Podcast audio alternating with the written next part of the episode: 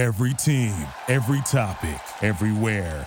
This is Believe. The U S men's national team closed out their twenty twenty-one fixture list with a friendly against Bosnia-Herzegovina. Uh, the U S ended up winning that match one nothing with a late-game goal from Cole Bassett. And as predicted, it was fairly uninspiring, unfun ninety minutes of soccer that most of us watched in the background of whatever Christmas party we happened to be at. Now, that being said, you know, there are some things that we can learn from this game, and there are some things that we can analyze and check out moving forward, and that's exactly what we're going to do today on this episode of The Yank Report. What's up? My name is Sam. This is The Yank Report, the show we talk about the U S men's national team, and if you're into that sort of thing, please hit that subscribe button, hit that like button, hang out with us, check out more videos. Let's get into it, starting where we usually start, the goalkeepers. Uh, and Matt Turner was the goalkeeper as expected. Uh, he got the ninety minutes. Not much you could say about his performance. He didn't really get tested very often, and certainly once uh, Bosnia went down to ten men, uh, it didn't look like he was going to get tested much at all. So moving on uh, to the defense, and that's where we have some interesting things happen.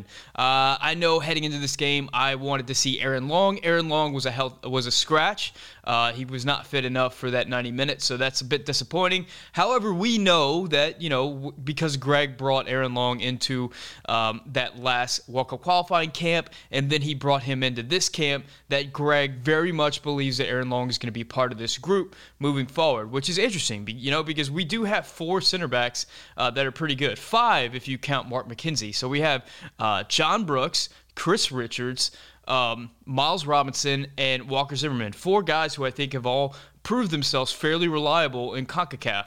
Uh, then you have Mark McKenzie that makes five, but Greg is very adamant about bringing Aaron Long to be a part of this group. And, you know, if you look at Aaron Long, uh, his profile is very similar to Miles Robinson, and Miles Robinson has been the dominant center back of this group throughout World Cup qualifying. Uh, so how will Aaron Long, will Aaron Long be a part of this group? You know, what does Greg really have in store? I, I think uh, Greg, uh, and this will be a recurring theme as we go through this lineup, is really interested in um, in navigating potential injuries, because though we have some good players in place at a lot of positions, we are fairly thin, uh, and, and a few injuries at center back could have us in a tough situation. So uh, having Aaron Long available, uh, whether he pushes one of those guys out of that top four, or, you know, he's he's the fifth center back on call, or whatever it is, uh, could be a good thing moving forward. Definitely something that Greg's interested in moving forward. Now, the other interesting thing here is uh, Jonathan Gomez, the player that everybody wanted to see, the one of the biggest hyped players of this entire roster, uh, did not get the start. It ended up being George Bello. George Bello kind of had that George Bello game that we've come to know, where, you know, he had some nice slide tackles, he had some nice Nice moments in defense, but he also had some moments where uh, he, he kind of lapsed. Uh, and whenever I say lapse, there's there's moments where you expect him to be in one position and he's just not. Uh, there's ex- moments where you expect him to make a certain play and he just doesn't. We're still waiting for George Bello to turn that corner. Still, still a very hyped, very young player. Still a player that's getting interest from overseas, but a player that just hasn't really clicked yet in a way that some of the other young players have and have turned a corner and, and are really uh, contributing to this team. So is George Bello going to be in the mix at the left back position moving forward for the national team? Without significant injury to that position, I don't see it. Now, uh, whenever it comes to Jonathan Gomez, he did come in late in the game and uh, did contribute to that uh, that goal. Uh, he, he's a decisive player. He's he's an attacking player, but uh, he didn't get very many minutes in this game, so it's hard to really rate him for that. You know, the people who were very high on Jonathan Gomez are going to continue to be John, high on Jonathan Gomez following this game. Uh, the people who want to see more are going to want to see more. Uh, he's on his way to Real Sociedad, so that'll be the true test of Jonathan Gomez moving forward. The big thing for him, and, and I've mentioned this in some other videos and on some other channels and talked to a lot of people about this. Let me interrupt the video for one second to let you know we got a sponsor, guys. We got a new sponsor for the channel, and that is BetOnline. BetOnline is back and better than ever with more props and more lines and more bets than ever before. BetOnline remains your number one spot for all football and basketball action this season, but they also have a ton of soccer lines uh, available if that's something that you're into. Head to the new updated desktop or mobile website to sign up today and receive fifty percent welcome bonus on your first deposit. Just use promo code BELIEVE fifty, that's B L E A V fifty, to receive your bonus. So I know a lot of you, like myself, are fans of multiple sports, so if you're into baseball, basketball, N F L, you can find it all there, but they also have lines for Premier League games, uh, Serie A games, uh, Spanish Premier Division games, Champions League games, whatever. Uh, the whole world of European soccer is available to you at BetOnline. BetOnline is the fastest and easiest way to bet on all your favorite sports. BetOnline, where the game starts. That left back position, assuming that Greg is going to be bringing two left backs to Qatar, uh, it's going to be a tough group to break into.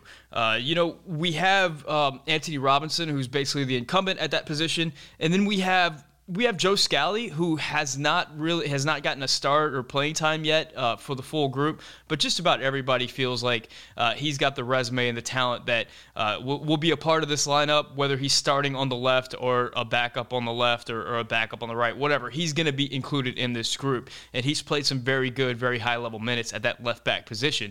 Uh, so for Jonathan Gomez to break into that, he's going to have to be better than George Bello. He's going to have to be better than Sam Vines, who Sam Vines himself uh, has hit the ground running in Belgium and seems to be putting in some good performances over there. So it's going to be a tough road to hoe for Jonathan Gomez. In the right back position, Brooks Lennon was one of the better performers on the day, but, you know, Brooks Lennon is a player that's pretty far down in the right back depth chart himself. Uh, he's a player that, while is a quality player uh, for Atlanta United, is not a player that has any uh, European ambition at this point. I remember he started his career at Liverpool, but never really broke through over there.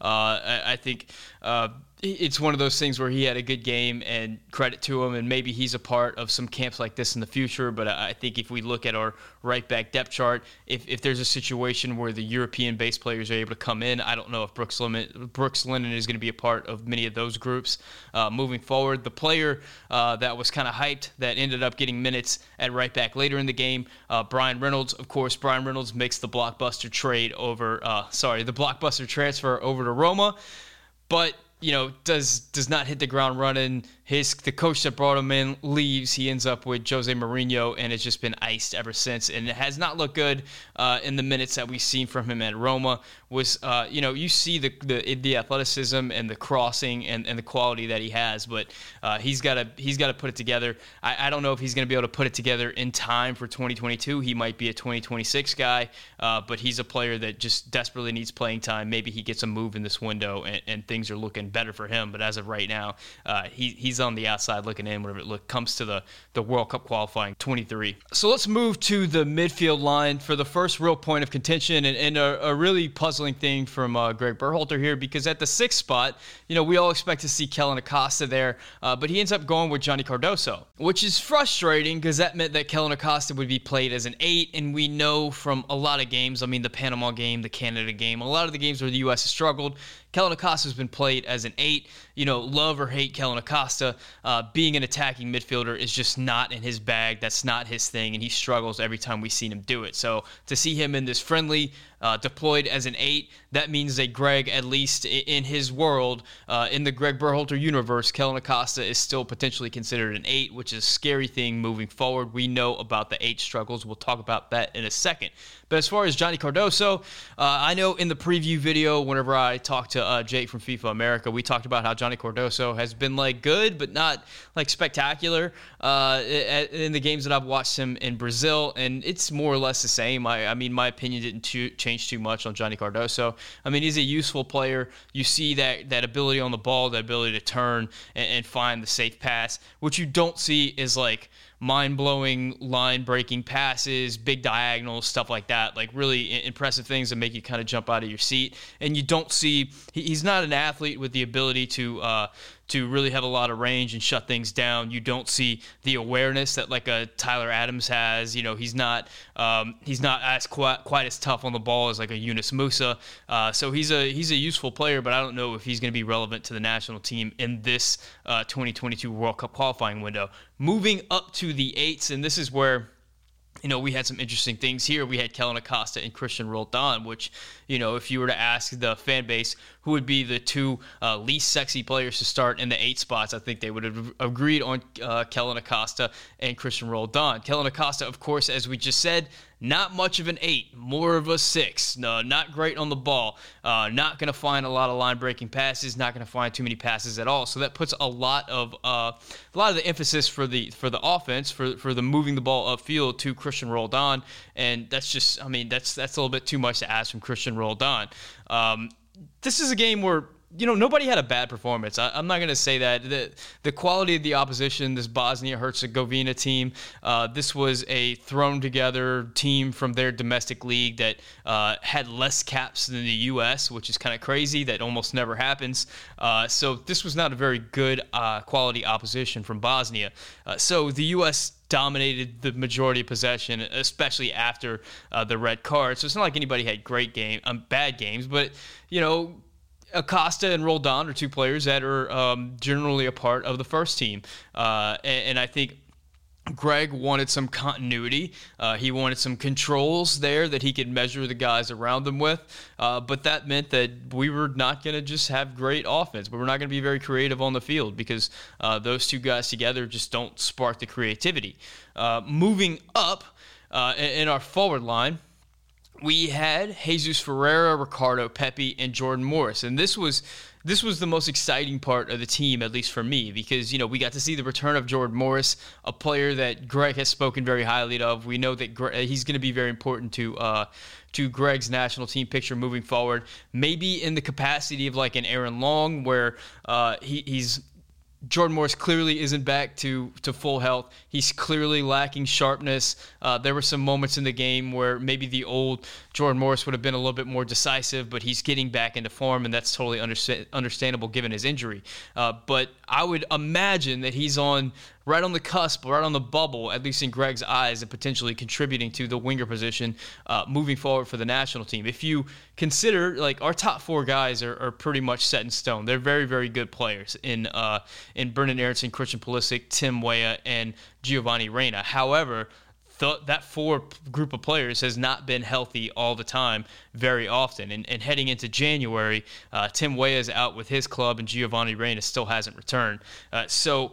Depth is going to be important. Once again, we're repeating that mantra, depth, depth, depth. In the past, we saw Paul Arriola come to this squad, and Paul Arriola, while he brings a lot of running and a lot of activity and a lot of defending, just doesn't bring too much in the final third. Uh, Jordan Morris can do a lot of those things, but he's also a decisive and quality finisher in the final third whenever he's at his peak. So uh, to say that Jordan Morris is maybe the fifth or sixth player in the depth chart at the winger position, um, that's not saying that he's never going to get minutes moving forward and qualifying, considering how many injuries we've seen and how much rotation we've seen from this group. Uh, it, it might... It, it might happen that Jordan Morris is a part of the winger position in the January group, and Jordan Morris provided uh, a, a great goal opportunity with his diving header that got saved uh, by the Bosnia keeper, which was one of the better chances that we had on frame all game long. Uh, now, a lot of that goes to the two other guys, uh, Jesus Ferreira and uh, Ricardo Pepi. Jesus Ferreira, I, I've been speaking about seeing Jesus Ferreira in a winger position for the U S for a long time.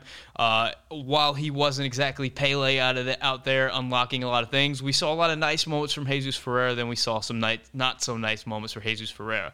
Um, If I had to choose, if I had my choice between Jordan Morris and Jesus Ferreira, with uh, Jordan Morris being healthy and sharp and in form, I think I would choose Jordan Morris at this point. But, you know, having Jesus Ferreira as another option, I, I still think I like Jesus Ferreira maybe more than Paul Arriola, and I do like Jesus Ferreira out wide more than I do as a second striker. I'm sorry, as a striker, because the U S doesn't really have a second striker, and that's what Jesus likes to play. And it's just a little convoluted and complicated, and uh, just it doesn't work, especially whenever you're away in CONCACAF against these big physical defenders that are parking the bus and and, and making it uh, as physical as possible and difficult to play through. That's never going to be Jesus Ferreira's game. Uh, so I would much prefer to see Jesus out wide or like as an eight or anywhere else as opposed to uh, the striker position, but still he's pretty far down in the depth chart. Now the guy who's at the top of the depth chart uh, is Ricardo Pepi, but you know the thing about Ricardo Pepi is in the last few months of uh, M L S, his production kind of fell off a bit, and there's a lot of people out there chirping, uh, kind of questioning, is Ricardo Pepi the guy moving forward? Uh, should the is, should the U S have a have a new striker option? What happens to Pepi if he makes this move to Europe and stops getting playing time? You know, there, there's a lot of unknowns about the striker position for the U S that, you know, a month ago we thought we thought Pepi was just uh, the savior and was going to um, take over the striker position for the next twenty years, and now that's a little bit in doubt. Now, the thing is, Ricardo Pepi is still a very young player. He's still eighteen years old, and the trade-off with youth, the trade-off with young players is uh, you're going to get excitement, you're going to get speed, you're going to get energy, uh, you're going to get that youthful exuberance and sometimes that youthful ignorance, which is a good thing in sports because maybe they're not in their head as much and not too afraid of the moment, but on the flip side of that is you're going to get inconsistency, um, and you're going to get frustration, frustrating moments. And we're seeing that from Ricardo Pepi right now, where he kind of hit the ground running, scored some goals, uh, contributed to the attack in his first few games for the national team. Uh, but now we're getting the other side of that. Now, for my money, I think Ricardo Pepi still offers more than anybody else in the striker pool right now. I think there's a good reason why he's commanding so much attention and potentially a huge dollar sum uh, for his transfer and for his services uh, over the next few years in Europe. Europe. Uh, I, I think he's still number one in the clubhouse for me and the, and the striker I'd like to see to get the most minutes in the next window. That being said, I don't think that he's like the he's not the savior. He's not Zlatan Ibrahimovic. He's not uh, like choose your, your favorite uh, striker. He's not Lukaku. He's not Erling Haaland. He's not just like a, a difference maker on that level. I think he's still a player that's going to need service, and he's going to need a lot of help around him. And wherever he's put in positions and given a lot of service, he can be good for us. I think he can be better for us than anybody else that we have in this particular moment.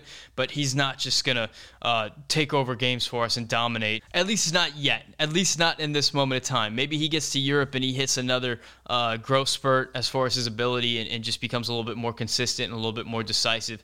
Uh, but, you know, watching Ricardo Pepi had that moment in front of goal where the ball just kind of trickled uh, past him and he couldn't kind of get his feet in the right position to put that strike on goal was was tough, especially considering that the last few months we've been hearing a lot of that chirping about how Pepi hasn't been spor- scoring goals. I would have felt so much better about the U S men's national team and life and everything else moving forward had Pepi, Pepi been able to get a leg out and put that in the back of the net, but it did not happen. Uh, so there we are. That was kind of the uh, that was kind of the starting eleven. Now, we did have some guys come in. You know, uh, Jonathan Gomez came in late. Cole Bassett came in late. Say goodbye to dull gifts. Lightbox lab-grown diamonds are the brightest gift of the year. Using cutting-edge technology and innovative techniques, they've cracked the science of sparkle, creating the highest quality lab-grown diamonds you can find at a light price, eight hundred dollars per carat. They have the same chemical makeup of natural diamonds, but just are grown in a lab. Because of their process, they can create stones in blush pink and beautiful blue, as well as classic white. Lightbox lab-grown diamonds are the gift they'll never want to take off. Priced so they won't have to. They really do make any outfit sparkle. Visit lightbox jewelry dot com to add sparkle to your holiday shopping. That's lightbox jewelry dot com. Lightbox Diamonds, never a dull moment. K Cal came in late. Uh, hard to say a whole lot about their games. You know, we know a lot about K Cal. Uh, very physical, uh, very decisive, downhill runner, not so technical, and I think we saw a little bit of that. Uh, the the things that were uh, more notable, I think, than the players that did come on were the players that didn't come on. Uh, and Caden Clark was one of the headliners coming into this uh, this game, a player that is reportedly on his way to Leipzig in this transfer window, uh, did not get any minutes uh, during this game. So for me, that that that means a couple of things. So either Greg Berhalter doesn't rate him at all over players like Cole Bassett and Christian Roldan and Kellyn Acosta, or Caden Clark is about to make this move to Leipzig, and at that move, they're going to evaluate him, and their evaluation is going to determine whether he stays at Leipzig or makes a move elsewhere, and that determination is going to have a major impact on Caden's life, uh, potentially for the next decade. You know, it is a massive, massive tryout uh, that's coming up, and I think that uh, potentially, maybe someone in Caden's camp, maybe someone in Leipzig's camp, maybe it was Greg himself said, you know what, Caden, I don't think that you need to be out there for this Bosnia friendly. I don't think that uh, this is the moment for you. I, I, I don't think that this ninety minutes uh, against Bosnia in December uh, is more important than the uh, than than your your trial over at Leipzig. I call it a trial. You you guys know what I mean. Where his evaluation over at Leipzig. Uh, I think that that was the decision that was made, and that's the reason why we didn't see Caden Clark. Uh, Taylor Booth is the other player that people were disappointed that we didn't get to see. You know, I, I haven't watched uh, much Taylor Booth. Uh, admittedly, he's he's in a pretty low level. I haven't watched many of his games for Bayern Munich too. If you have, more power to you. Let me know how he's been doing in the comment section. Uh, but I think it's it's fair to say that I don't think that Taylor Booth is going to be in the plans, at least in the near term, uh, unless something drastic happens with his club situation uh, going into twenty twenty-two. And that kind of brings me to the the the um the points that I have following this game. And I, I have three big lessons that I think are, are really important uh, to to to learn moving forward. Three things that I think are very important for the perspective of this camp in general. Uh, and the first thing is that I don't think that the ninety minutes on the field during this camp, I don't think that the game against Bosnia-Herzegovina were as important as the time spent in the camp, uh, the face time with the coach. And I, I think that that is true for a lot of these players. I think that's true for Taylor Booth. I think that's true for Jonathan Gomez. I think that's true for Caden Clark, K Cal, all these guys. Uh, some of these guys have represented the national team at youth level, but I'm fairly certain that this is the first time they've gotten extended minutes with Greg Berhalter. So Greg uh, got to learn about them, got to meet them, got to meet them personally. Uh, very important. Uh, we've seen that Greg tends to go with the players that he sees on a regular basis, which is also part of human nature. Humans tend to go with the people that they know personally. Uh, so building that chemistry uh, with Greg, I think, is going to be very important for a lot of these players moving forward. And I think that that chemistry built during the camp, during these extended weeks with Greg, uh, is more important than how they performed in that actual game, especially considering how just vanilla and boring that game was. The second lesson that I think uh, is important for the fan base to, to learn is that sometimes the lesson you learn from a friendly is not the lesson that you wanted to learn. And and that's that's swallowing the pill that maybe some of these youth prospects are not going to be relevant to the twenty twenty-two World Cup campaign. Maybe they're going to be twenty twenty-six guys. Uh, maybe the young players that we have coming up are not going to be able to push out some of the veterans that we have. Uh, maybe. Maybe, and that's that's a that's a reality that we kind of have to accept whenever it comes to guys like Taylor Booth and Jonathan Gomez and uh, and, and Caden Clark, K Cal. These are very good, very young players, and could potentially have very long and, and successful national team careers. But it might not be in this window because we just don't have very much time. Uh, we have about a calendar, we have about a year until the World Cup, uh, and, and we don't have much season. Some of these guys are going to be out of season. Some of these guys are going to be starting brand new at brand new club situations, and it's going to be difficult over that time to break into the national team. Uh, which brings me to my third point, and that is the national team now is way more difficult to break into than it was two years ago. Two years ago, the national team had pretty much a complete reset, and we tossed out a lot of the old guard and brought in a lot of young players. And that meant that a lot of players that maybe didn't quite had the most impressive uh, resume coming in uh, were given an, an extended opportunity to join the national team and um, and see what they could do. Whenever you look at, say, like, I, I think a good comparison would be Tim Weah and Konrad de la Fuente. I mean, like, on paper, Conrad's resume and Tim Weah's resume are not too dissimilar. They both uh, were youth players for very big clubs.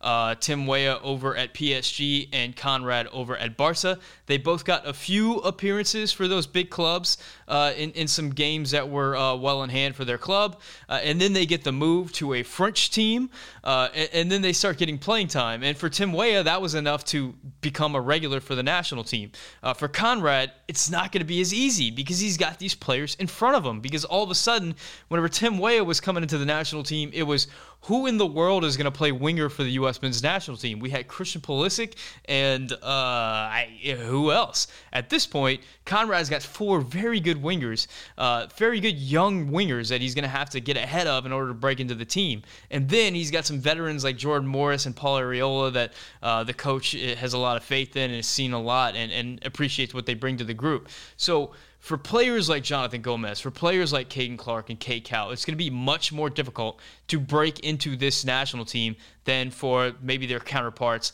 only a, a few years uh, older than them. And that's not a bad thing at all. That's a very good thing. That's a that's a sign that the program is moving forward, uh, and it's a sign that a lot of these young players that we developed and had high hopes for are beginning to live up to that expectation uh, that, that we had for them. A lot of these guys, I mean, just a few years ago, uh, you know, Tyler Adams was just breaking into Red Bull. Uh, Gio Reyna was transferring over to Dortmund with the whole world in front of him. You know, same thing for Christian Pulisic. Christian Pulisic was making that move to Chelsea, and we weren't really sure what was going to happen. Weston McKennie was this utility player for this really bad Schalke team, uh, and we didn't know if he was playing because the team was so bad or if what we were seeing was actually real, if he was actually a good player. Fast forward a few years, all these guys are very important parts of Champions League teams. Uh, the, the the talent pool has developed really, really well, better than I really could have hoped for uh, at this point in time. So hopefully that continues. Hopefully that next generation continues to push this current generation, but